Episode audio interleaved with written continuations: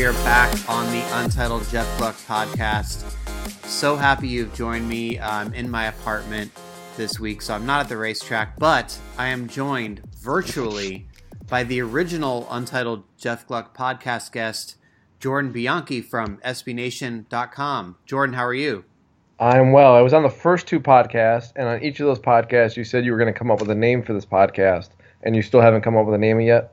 That's correct, Jordan. Yes, there's been no name at all. Uh, I believe the untitled name was even just like a, a spur of the moment thing in the first episode. It, it was, and Yeah. then here we are. Here we are, still doing it uh, a couple months later, and no name for the podcast still. But we're happy to have you back for uh, your third appearance on the podcast, especially because Huh? actually. fourth. Oh, is that right? I- oh yeah, you did Daytona too. A Daytona one. yeah, glad it was memorable. Yes. it's always memorable, Jordan, when you're on the podcast, especially when you are podcasting from Minnesota. Is that correct? Right yes, now? Min- Minneapolis, Minnesota. Minneapolis, Minnesota via Skype. So I hope that this um, audio will come through clearly to everybody. I'm a little bit concerned because we haven't really tested it out that much. So it could be a total disaster. But let's just try anyway to get into it and talk about Fontana. We both watched from home today. We watched on uh, Fox and listened to DW break things down. So uh, I'm sure we both enjoyed that. Uh, hey, I'm trying to say it with a straight face here, Jordan, and you're just you're just blowing my cover. Okay, so Kyle Larson. Let's just start with Kyle Larson. Man, what the hell? Where'd this guy come from, Jordan? Yeah, it, it- it's been building. I mean, you go back to 14, 2014, and he had that great rookie season, and you could see it, you know, all the hype, and he's the next Jor- uh, Jeff Gordon, the next Tony Stewart, and everything else, and you could really see this. And then he struggled in 15, and last year he kind of up and down, and then at the end, second half of last year, he really broke through. Had that first win at Michigan, you kind of thought, okay, this is the real deal.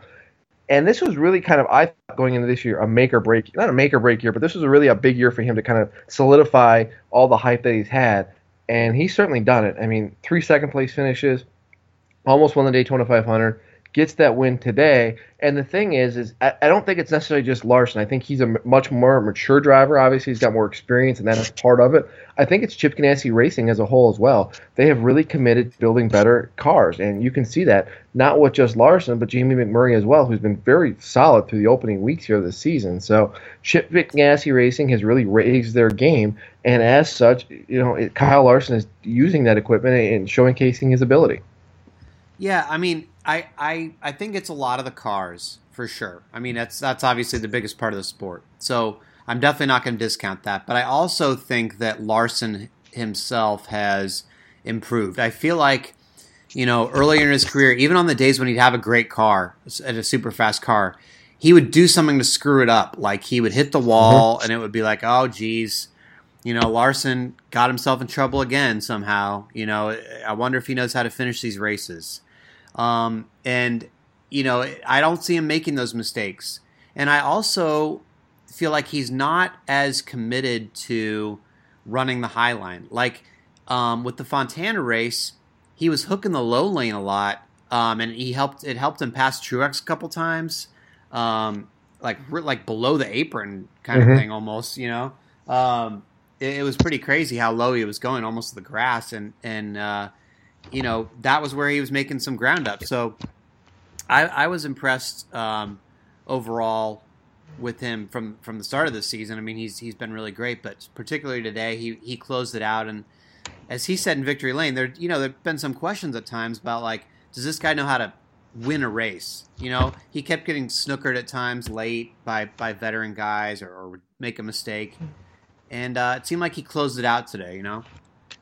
It is, and I agree 100% with you about maturity and Larson and, and really kind of adapting his game a little bit. And actually, not to tout my stuff too much, but my preview for this going into this weekend was a big thing Larson and how he's matured as a driver and how you go back to the Atlanta weekend and the Xfinity race and the team kept telling him over and over during that race, run the low line, run the low line. You need to run the low line to run fast here. Forget the high line. And he did in the Xfinity race, and he did a really good job. And that carried over to the Cup race, and he ended up finishing second. And if you remember in that race, late in the race, he ended up actually moving up high, and that opened the door for Keselowski to get around him. And he, he said afterward, you know what? Well, maybe I shouldn't have done that. And I kind of you know learned a little bit there. So you can definitely see that this is kind of a process with him. And at one time, it was the high side, and like you said, he kept hitting the wall a lot of times, and that would damage good cars and it would kind of take him out a little bit. And now, though, he's the driver who's really willing to adapt, and you saw it today. High line, low line, it didn't matter. Wherever his car was best, is that where he went. And that's really the evolution of a driver. When you think about how young he is, too, and really, he's got this is his fourth full year now. He, he's only going to get better. That's the scary thing with him. Yeah. I definitely agree, and and uh, it'll be interesting to see how he manages a, a full season um, running this well you know, it's a one thing to have it in a burst, but you've got to figure out how to stay on top. And right now, he is on top. He's the points leader by 29 mm-hmm. um, over Chase Elliott, Martin Truex Jr.'s third. Um, it's it's a very interesting uh, point scenario right now. I mean, Jamie McMurray's all the way up to six, Ryan Blaney's seventh, Clint Bowyer is eighth in points ahead of Kevin Harvick. Um, you know, it's just like there's some there's some oddities going on right now. Erik Jones is 15th in points. Trevor Bayne is ahead of Jimmie Johnson in points after um, five races. It's just uh, it's been a very interesting start to the year, and that includes um, some unusual people winning. In, in addition to Larson, I mean, you've had Newman. Um, it, eh, you've had a situation where Hendrick hasn't won a race, Gibbs hasn't won a race, but you have those Chevys winning, Newman and Larson. Um, you know, it, it's uh, it's very you know even if you look at Stewart-Haas Racing, Kurt Busch is the driver from SHR that's won instead of Kevin Harvick. Um, Joey Logano has no wins, and you know I know it's still early, but it's sort of surprising, isn't it? A little bit that that some of these big names um, haven't broken through yet. Yeah, absolutely. And I wouldn't even say they're not even, you know, maybe Harvick at Atlanta when he, you know, he was leading, dominated the race and was leading with, eight to go or whatever when they had a penalty you know, Kyle Busch really hasn't come close, though. Denny Hamlin really hasn't come close. It's not only that the fact that they're not winning, it's not putting themselves in position to win. Jimmie Johnson hasn't been close to winning at all. You know, they've had strong cars, these drivers, at various points in different races, but they haven't been there at the end of races to to, to really feel like you, they're going to get this win. And that's just the way it is. And it, it is unusual when you look at Hendrick and you look at Joe Gibbs Racing, the two dominant organizations in this sport, really kind of the benchmark for everyone, and, and they're shut out of victory lane. And you know, you look at some of the guys who've had some strong runs earlier this year. You talk about Clint Bowyer, two top ten finishes, and how about Daniel Suarez? He's got back to back top tens now too. Wow, yeah, that's interesting. Um, I will say though that that Kyle Busch should have won Phoenix um, had he not. He was on his way to winning Phoenix that's, until Logano yep. blew the tire. So but, that's true. That's true. You know, yeah, Suarez um, has is starting to come around a little bit. Um, Erik Jones has honestly looked really impressive. I, I mentioned him earlier, 15th in points, but he was going to have a great day until um, he had some some late penalty or something like that. He ends up finishing 12th, but he was on his way to a top five. It's very interesting. It's it's it's not the usual names, I guess, that are up there um, running up front at all these races, and and it seems like at the start of the season, I feel like it's usually the same guys that are there every year. I don't know what's different about this year. Do you? It uh, no, I, I, mean there's a lot of reasons. Maybe I mean you know just bad luck. If you look at Jimmie Johnson, they they've had a lot of weird things happen to them. Kevin Harvick's had really good cars, but his luck has been kind of bad too. He blew the tire at Vegas. He had, you know got caught up in that chain reaction crash on the, on the opening lap today. It just seems like you know these big names are kind of just not having things work against them, and you know, and we have an emerging class of young drivers that are coming into the sport. I really think that's coming into the forefront. We've talked a lot about this over the years. We've got all these young drivers, and you look at it now, and it's like they've established themselves a little bit more than they have in the past. They've got they're with good teams, they're with teams that are capable, and now with the with the experience they have, with Chase Elliott, for example, they're they're asserting themselves more, and they're no longer just kind of they're young drivers, and maybe one day they're going to do something. And now you're looking at the Kyle Larsons and the Chase Elliott's now they're actually going out there and doing it. And I think that's a big difference too. Yeah. Let's as long as I'm sitting here staring at the standings, let's talk about some of the playoff points for for a second because you know these are really starting to add up. I mean, it's only five races into the year, and Martin Truex Jr., for instance, already has eight playoff points. Now, a year ago, under the same situation, he'd have three playoff points essentially, or chase bonus points, um, because he he had one win. Well, now he's won three stages and he's won a race, so he has eight playoff points. I mean, by the time he goes into the playoffs, if he's going to be going up against drivers who, um, you know, haven't won a race that that are in the chase or whatever, he could have a thirty point lead or something on some of those guys. You know. Yeah, absolutely, and you go back to last year, and he, you know, he dominated the regular season at times, and led a lot of laps in, in, in large chunks.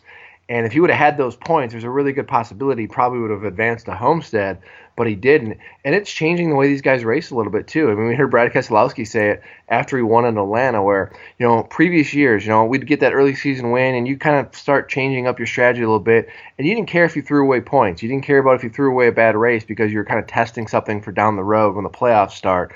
Now though, drivers have to maintain that intensity, and we're seeing it. They, you know, Brad Keselowski and Martin Truex Jr. They've got these wins they're still going out there and being very aggressive and racing these races like they matter because they do. Yeah. Well, speaking of Keselowski, um, who's already a winner, how about his comeback today? How the hell did he finish second? Oh my god! I have no idea. What a what a horrible way to be to start a race. Not only do you get caught up in this chain reaction crash where you, you damage the nose of your car, or you damage the rear of it, then three laps later he gets spun out coming off of turn four and, and goes through the infield. At that point, you're just thinking, man, he's gonna be lucky to finish this thing.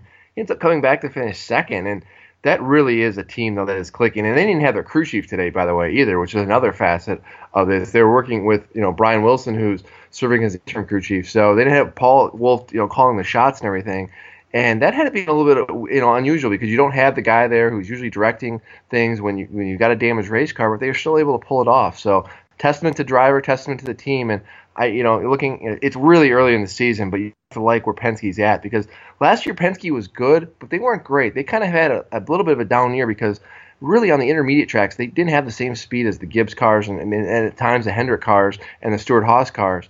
That doesn't be that isn't the case this year. Yeah, let's switch gears for a second. Talk about another high finisher, um, Clint Bowyer. Um, he was saying that after the race that he went over to his crew chief's hotel room uh, last night before the race, and it was the first time he'd ever done that to go over data. And he said on Friday night um, he called his crew chief and ta- they talked for a long time about what changes to make. And it sounds like these are things that he'd never done in his career. Um, it's obviously something that he's really committed to at this point. He, he realizes that the opportunity he has, and he's got to get this right. Um, do you see good things ahead for Bowyer? I know you were a little bit iffy about him before. Yeah, I mean, you go back, you know, he's been good at most weeks. I mean, he was strong at Daytona and then got caught up into a wreck. He had a really good run at Atlanta and he got caught up in a couple things and still had a good finish there. So the, the, they've had some good races. They just haven't had the finishes necessarily. And I'm encouraged. I mean, today was a really good run for them on a track, too, that Clint typically doesn't do well at. You look at his history of intermediate success and it hasn't really been there. I mean, we, we talked about this before, but his you know he hasn't had a top five finish on an intermediate track since 2013. That you know that's not a recipe for a driver to win championships and be a contender I- I under this formula because the tracks on, on the schedule are mainly intermediate tracks. So this is Clint's last opportunity, really, with a big time team, and, and this was going to be a lot of pressure, and he was going to have to come in there and, and do the job because you look at Kurt and you look at Kevin, and they are winning races and they're making the playoffs every year, and that's going to be the expectation for him, and this was going to be a make or break year, and I was a little skeptical. I, you know, it's still early, and who knows how this is going to turn out. But the early signs are encouraging, and it looks like, as you said, if he's you know talking with his crew chief about things that in the past he wasn't really doing, and that really says a lot about the teams he was with as well. This, this bodes well going forward. Yeah, I agree. Um, so somebody that's not doing as well at the moment um, is Dale Jr. And I know that there's a lot of fans out there who are are curious um, as to whether they should be concerned yet about his lack of um, great finishes to start the year. He finishes 16th at Fontana. Um, now he has had some problems, like you know, you go back to Phoenix and he had brake issues and things like that. But Uh, at the same time, he hasn't shown um, a ton of speed as you might expect him to show. But you know, at the same time, neither is Jimmie Johnson, and he'll probably be okay. So, should fans worry about Dale Jr. Jordan? No, I mean it's early in the season. You look at the drivers we talked about. Jimmie Johnson's had some, you know, bad runs this year. Dale Earnhardt Jr. is among that list, and Kevin Harvick is on there. No, I, it's early in the season. I will say this though: if you go back to last year before Dale got hurt, remember he was doing some. He did some podcasts, um, and he said that the, the chemistry and, and, the communication wasn't necessarily there with Greg Ives. They were still working on that. They're trying to fine tune it, and it wasn't to the level they needed at. And then he got hurt and he was been out of the car. So now he's coming back. So you have to wonder, you know, maybe while he was out of the car and he was listening on the radio, him and Greg were able to get on the same page and, and, you know improve that communication. But you still have to wonder if it's still if it's at the level they needed to, and they're still trying to get there because this was an issue early season last year. He talked about it a lot, and they've had some goofy things happen to them. They had a brake pedal issue, as you said at Phoenix. They also had a brake pedal issue today, where Earnhardt said that the pedal went away for a couple laps and they couldn't figure that out. So yeah, they they've been snaked a little bit. Atlanta was a bad race for them, just a myriad assorted issues that happened there. But you know, this is a team that is have a, has, has a question mark over them, and they're going to need some good runs here. There's a good stretch of tracks coming up, and if they don't really kind of right the ship here soon, yeah, I, I think that speculation is going to increase, and then you should be concerned. But I wouldn't be concerned right now.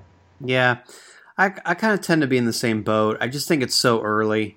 Um, you know, he's honestly capable of going and winning Martinsville next week, as are a bunch of people. But I, I feel like he's going to be okay. Um, and, you know, Hendrick as a whole, I, I just find it too hard to get overly worked up about them.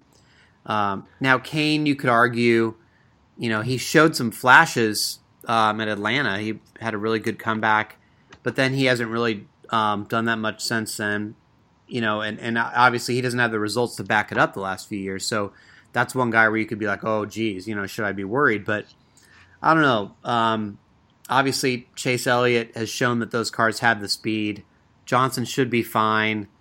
Um, it's just weird circumstances, I think, for him. Um, he, he, had a really disappointing day today. I mean, um, I, I, don't know. I mean, he ends up finishing 21st, but it was like he was he was pinned a lap down almost the whole race after that earlier incident.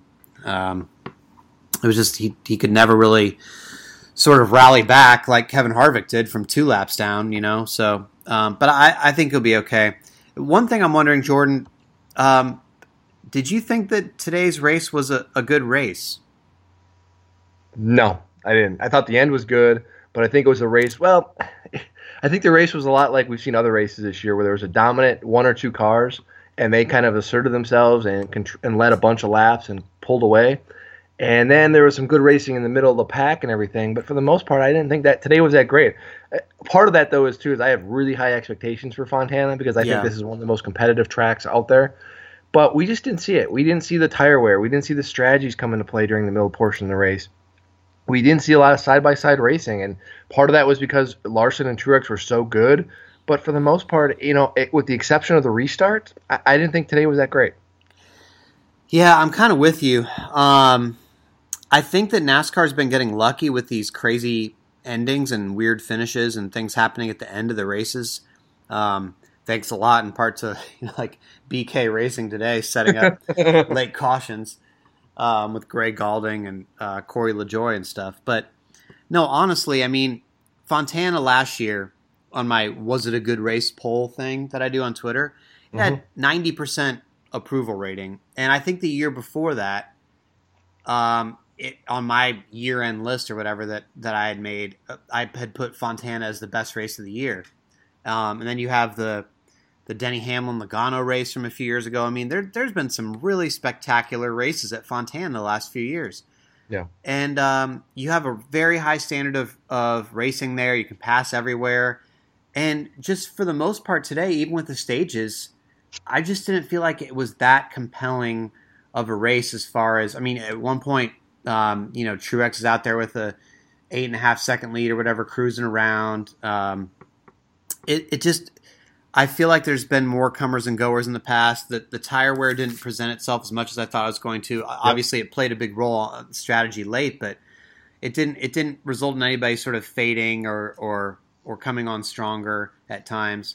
Um, and then the the end was frantic, and it, it, just it just seemed like Atlanta. It seemed like um, Vegas and Phoenix, where it's headed toward sort of a a relatively calm ending, and then something crazy happens. They have a bunch of cautions, and the outcome changes. You know, and um, I, I'm worried now a little bit about the lower downforce package because our expectations were very high. There was a lot of hype going into the season with it. And what's the deal? Like, what's happening? I, I don't really have the answer, but I don't feel like certainly if the racing is the same as last year, you could maybe argue that, but I don't think you could argue that it's better than last year, and it was supposed to be, you know? It was, and it's. I don't think I never thought this was going to be a cure. I thought this was going to be a step in the direction and there's obviously more that NASCAR needs to do. And we we've heard drivers talk about this, and Earnhardt's been very vocal about this. They need to focus on the front of the car. They've done a really good job, you know, getting the drivers the base package that they have, this low downforce package. They've got a small spoiler, which is what the drivers want, and the cars are noticeably harder to control. We've seen that. But we've also heard the driver say we need more air underneath the car, and that the nose of this car is just sucked to the ground so much, and it just keep it doesn't allow us to get side by side. It doesn't allow us to pull up on another car.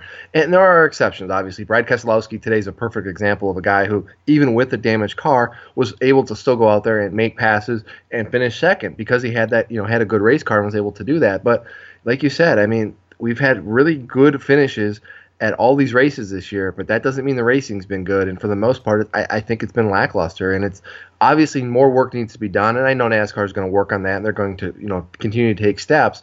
But as they're taking these steps, we always say that the crew chiefs and the engineers are, are working feverishly to regain this lost downforce. So it's a game that you know NASCAR's playing with with the teams, and it just always seems like NASCAR's a little bit further behind than the teams are. And no matter what they do, the teams always have a counter to this. So I think that I hope the solution is that if you, you fix the front of the cars and, and lift up the nose, that makes it better. But it, it does feel like something more needs to be done, maybe something more dramatic. What's your prediction for what the um, was a good race poll on Twitter will say about this race? I'm going to go ahead and I will say that um, 75% will say it was a good race, and 25% will say that it was a bad race, and I can tell you um, real quick about how that that compares to the other races this year. Um, the highest race so far this year was the Daytona 500 was 75-25. Phoenix was 72-38. Vegas was 62 or sorry 72-28. Uh, Vegas was 62-38. Atlanta was 46-54. So I'm saying that uh, it will tie Daytona 500 for the highest of this year. What's your percentage guess? Wow, uh, that's a really tough question. I think the finish, and I think most people look at races as good as good races if the finish is really good, and the finish was good in this. But I don't think people are going to be that high on it just because the middle portion of this, really for the most part, wasn't that good. So I'm going to say 65 right in there. 65. Okay, yep. interesting. All right, well, we'll we'll definitely see the results of that and be able to tell whether we're we're right or wrong. Um, Jordan, one thing that uh, I was whining about on Twitter today, and I, I always tend to whine about when I'm at home watching the races, is the commercials. I mean, I know today wasn't as bad as um, some of the races that I can remember, but just as a viewer, I don't I don't know that NASCAR, that the executives understand how bad it is to sit there when you're not at the track as a viewer and you're trying to watch the race and they cut away from it. Not even you know with side by side race, uh, you know picture in picture, whatever. They just cut away from it, and you're on Twitter and you're reading about this great battle for the lead or whatever, and you can't see it because you're watching some drug commercial. I mean, it's just maddening. Like you watch most of the races from home. I, I feel like that's fair to say. How mm-hmm. do you deal with this as a viewer every week? I rant on Twitter about it. I, I, don't think I think Fox has do, does some things very very well. I think Jeff Gordon is excellent in the booth. and I think he provides a lot of great analysis and insight.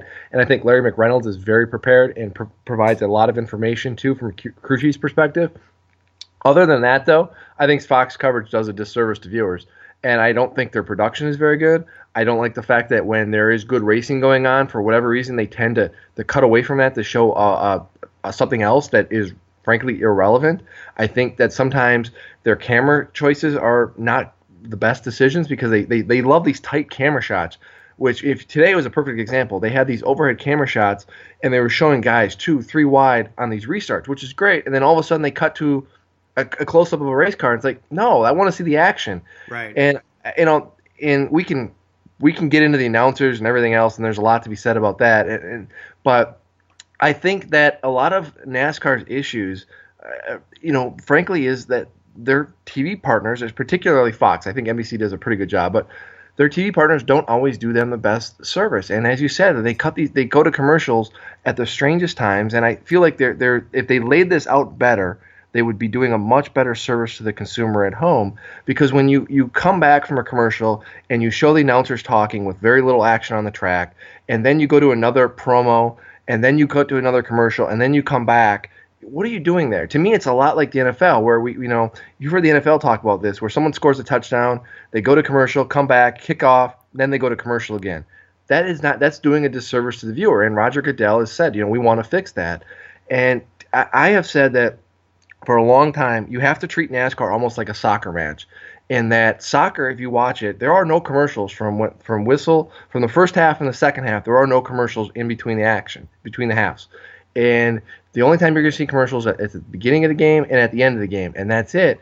And I think that's the best way to do it because, you know, there's always things going on, and if you could figure out a way, and obviously there's there's the economics of this, and you have to go to your partners and your sponsors and figure this out, but viewers are missing a lot, and I just don't think, you know, we hear a lot about oh, the racing's not good. Well, I think sometimes racing is actually pretty good. They're just not showing it, or they're not doing a good job of presenting it. It's it's just really frustrating. I mean like you mentioned, there was this one part late in the race. I mean, probably within 50 laps to go, maybe, um, maybe even less than that.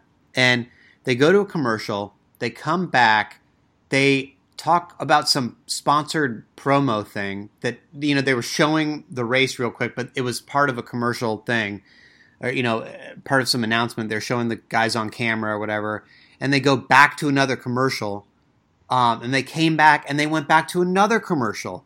So it was like basically a few commercial breaks within a, a, span of like 10 or 15 minutes or something. And I guess they were trying to pack them in late because there hadn't been a lot of action yet. This is what this was before the whole 20 to go thing where there mm-hmm. was all of a sudden a lot of cautions. But it was like, oh my God. Like I, I mean, I'm I'm watching this because um, I'm obviously very invested in what's going on. I want to watch it and see what happens. But what if you're a casual viewer? How how are you supposed to pe- convince people who just like the casual sports fan, which NASCAR always seems like they're after these people? Mm-hmm. How are you supposed to convince these people to stay watching the broadcast if you keep cutting away from it? And and March Madness is on, and you don't you think they're just going to sit there through the commercial and not switch the channel, and then they're going to just come back later? I think you, yeah, you lose those people. And they missed a lead change late too which was a big deal. And, and, you're right. You're you're you're 100% right. And, I, and to me, it goes back to to the production and you you know setting this up. And we heard a lot about this with the with the stages implementation this year. Was that this is what the television partners wanted because they wanted this the, these natural breaks to to pack in the commercials and give viewers an opportunity to step away, get a sandwich, you know, do whatever, come back and then watch the racing. And that racing they would watch would be largely interrupted, kind of like they see in other sports sometimes. And frankly, it, that doesn't seem to be the case. And I don't have the numbers to break it down. It's something I'm working on. But I would like to see the number of commercials this year compared to last year and, and how they're being spread apart because it doesn't really seem that different. It, now, Fox has more opportunities to have run commercials in their stage breaks, but during the actual racing, it, it seems like that number is still pretty high. Yeah. I know, I agree, I, and it's just um, I, I, I don't think there's a great solution at this point, unfortunately, because you know uh, both of these TV companies have, have dramatically overpaid for the product. So, but my my um, my solution or, or suggested proposal would be, what if there was some sort of a pay per view option where they said, okay, look, um, you know, it's it's sort of like sometimes you buy like an app, right, and you download mm-hmm. the free version of the app and then yeah. if you want, and there's like all these ads on it interrupting your game or whatever. Um, but if you want, you can pay extra to have the ad free version so it's not constantly interrupted. And if you like it that much, it's worth it to you, you pay. So, what if there was something like that for NASCAR where they're like, okay, we're still going to have our free broadcast or you know our, our regular broadcast. Uh, it you know could be on cable, so I'm not going to necessarily say free, but um, we still have a regular broadcast with all our commercials. Now, if you hate the commercials and you don't want your race interrupted at all, uh, you can pay us ten bucks per race if you want, pay per view option, and you will have a broadcast feed with no um, ads whatsoever. I mean, would you pay for that? Uh, I would, but then I'm looking at it from Fox's perspective, and then they're going to have to go to their their sponsor, their their their sponsor, their sponsors, and say, "Oh, by the way, um, we're diverting a lot of the consumers to this channel. Now we're getting the money for this, and we're not going to give you a cut in your ads or anything.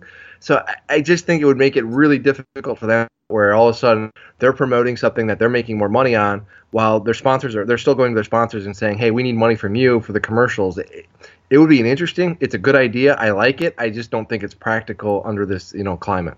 Yeah, but I don't think there'd be that many people that would do that option. I think there'd be, um, you know, even if you had, say, fifty thousand people that did that, that wouldn't make any sort of a dent really in the ratings.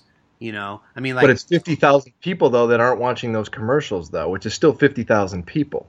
Right, I know, but what I'm saying is like, um, the last two races before this, Vegas and Phoenix, the ratings, the viewership from one year to the next went down by 1.2 million viewers. Um, mm-hmm. So I doubt that 50,000 would be that much of an impact on ad sales or whatever. Okay, you know, you know, what I'm saying? I mean, it, 50,000 that number is not going to show up in the ratings. I mean, even 100,000 is just a small dent. It, and I doubt you'd even have that many, but you'd they'd be making money and maybe they wouldn't have to subject people to that much. And I don't know, just a thought. I, am just I'm just frustrated by it, and I I feel like. I, I feel like those people who work in the NASCAR industry, because they're at the track every week and they don't watch the races. They watch them there and they catch some of them on TV, you know, out of the corner of their eye. But I feel like it's an under appreciated problem within within the industry. The fans obviously recognize it because you all who are listening to this have to deal with it every week. But people like me who, you know, I've, this is my first time this season in this position and it's like, "Oh yeah, this sucks." You know, I always see the tweets at the track of people being like, "Yeah, oh my gosh, we'd love to see that, but we're on commercial." And I'm thinking, "Well, sucks for you, but I can see it." You know what I mean? no, like, I hear you. I, I can't I can't really sympathize that much because I'm sitting there watching it, but um, I don't know. It's just it's just frustrating, you know. I agree, and I, I think a lot can be said for. I think when I liked, I mean, I've come around to the stage idea. I wasn't for it at the beginning of the year. I'm, I'm kind of more in favor of it now, but it goes back to something I said, which is you know, I like heat races. I, I like the fact that if you have a shorter main event and you've got heat races, you're going to create a lot of natural breaks where you can take commercials, you put those commercials in, and you're not going to have to take viewers away from the action then. So you come back, you have a 50 lap heat, and you can show that in its entirety. And then you go to some commercials, and then you come back and, and do another heat, and then you have the main event. And I, I think there's a way to, to formalize this you know beyond just the stage racing where it, everybody comes out ahead. The fans get good action uninterrupted. Nascar gets an exciting product on the track where the drivers are always racing hard. And television has opportunities to take commercials and not have a bunch of irate viewers because they're angry that they're missing things. I, I think there's a better way to do this. Well um, just to play devil's advocate on this because I, I, I do like the heat race concept and I, I was told that the reason that that didn't come to fruition is because nascar is worried about the sponsors being upset or fans being upset when when a driver yeah. has early trouble and misses it. So you would have situations where like Keselowski comes back to finish second today, but you know in a heat race uh, he would have been eliminated. You know, does that bother sure. you that those that chance for a comeback would no longer exist if heat races were the case? No, I'm okay with that. I mean, it's part of it, and you're going to have some big names that don't always advance, and obviously don't want all 39 drivers. And I think that was the issue they ran last year with the Xfinity Series, where all the drivers moved on. There was no eliminations. There there was no guys not qualifying. That's part of it, and it's it adds a little bit of intrigue, and it, and it would shake things up a little bit. And yeah, I can understand the perspective of hey, this you know NASCAR touts every race is an all-star race. All their big names are here racing every week And I get that, but you're still going to see Keselowski race in a heat race. You could even throw a last chance race in there if you wanted to. You could have two heat races, and then everybody else who didn't qualify, guess what? You're getting lumped into a heat race or a last chance race. We see that all the time at short track races. So Keselowski would still have an opportunity then to, to rally back. This is what makes Eldora and the, and the truck race every year is great. They have the heat races. Then they've got the last chance. Remember Norm Benning a couple years ago? That was the last chance race. So there's a way to do this and, and where everybody can get what they want. Yeah. Well, let's talk about the stages real quick, though, because I, I do like the stages, and I was arguing with people on Twitter um, during the race about them.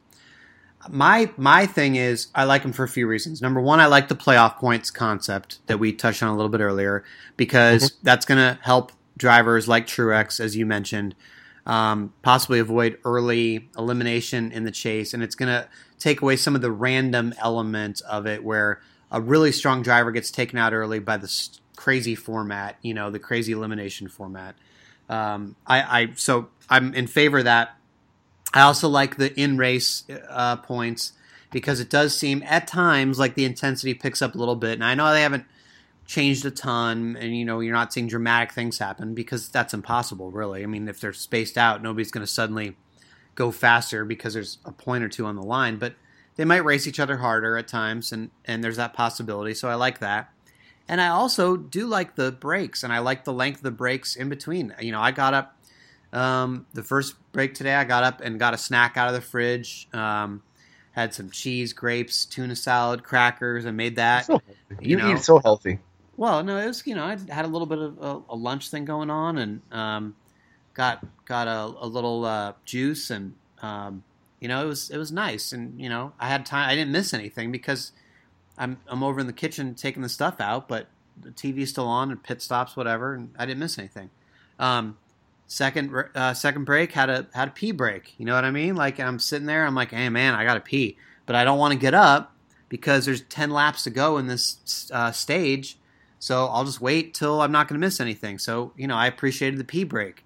Um, you know, I'm sure that's TMI, but I, am just saying that I don't mind these mind these breaks. And then on the other side of it, you get a very exciting restart. So I know fans are particularly upset about the caution laps, the caution laps counting.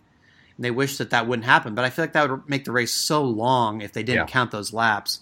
So I don't know. I I like the stages. You know, I know people are hating on them, but I'm I'm down with it. I I, I am much more open to it than I was. Um, I, I see more positives of it than I did back when they announced it in January. And as you said, I, I like the fact that it does provide natural breaks for the viewers, for the people at the track. It, it's a good opportunity. And I like that we get the restarts. And I, I was always concerned that the length of the race was going to get extended and that these the breaks between the segments were going to be, you know, they're going to be five minutes and then just kind of keep creeping up. And the next thing you know, it's going to be 10 minutes.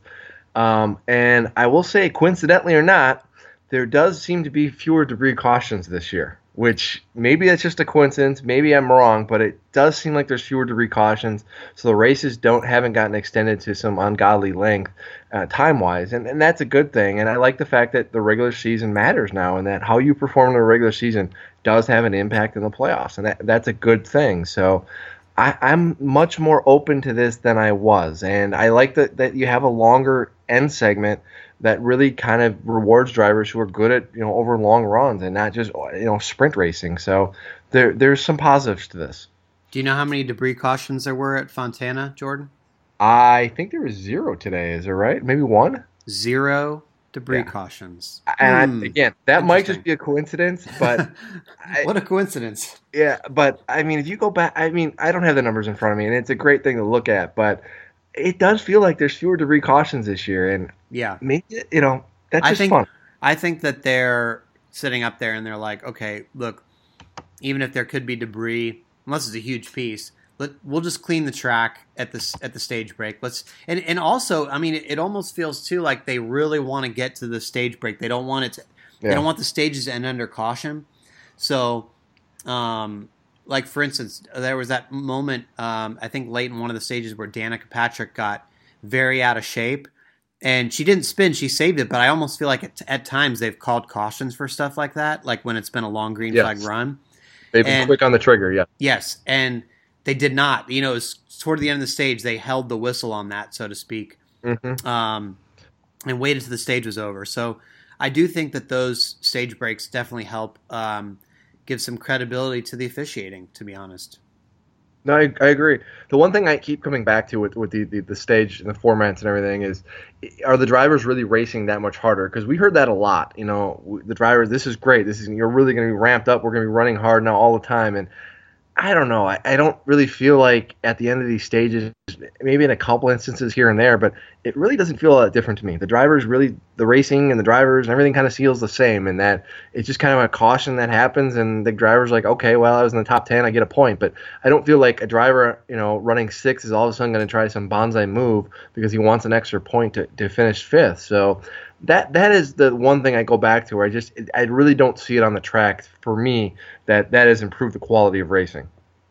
Yeah, I mean, I I did hear on uh, Dale Jr.'s podcast on the um, Dale Jr. download or whatever. He was talking about how it's kind of changed it in that, um, you know, like if he's in tenth and he's has one point, and they're like, okay, you know, end of the stage is coming up, and he's like gets all nervous trying to hang on to that Mhm. one point and, and things like that. So, but it's at the same time, it's not gonna like you said, it's not gonna dramatically change something unless um, I think you're close enough to have Yes. a, a move. And and if they're if they're already spread out and the stage has been running for a while, nobody's close enough for the most part. Yeah. So you can't you can only do so much. I never bought into the fact that it was going to be a huge game changer in the racing that way. I just I liked it for for the other reasons we talked about. I agree. I didn't buy into it either, but I just I remember that was the hard sell with this format though. As I remember sitting there in Charlotte and listening to Denny Hamlin and Dale Jr. and, and Jeff Gordon talk about how this was going to make these guys race harder and everything. I was like, I, I just, as you said, at some of these tracks where they get really spread out, there's only so much you can do. Yeah. Jordan, anything else that stuck out to you um, about uh, the Fontana race or um, anything so far this season that that you've taken away so far? I feel like we're witnessing Jeff Gordon in 1995 with Kyle Larson, in the, in the sense that this is a breakout year for him, where he's going to win a bunch of races, and, and maybe it's not, it's not necessarily going to translate into a championship, but I really feel like this is his breakthrough moment, where it's like he is becoming the real deal in a sense, and, and the hype that he's had throughout his career now actually has substance to it.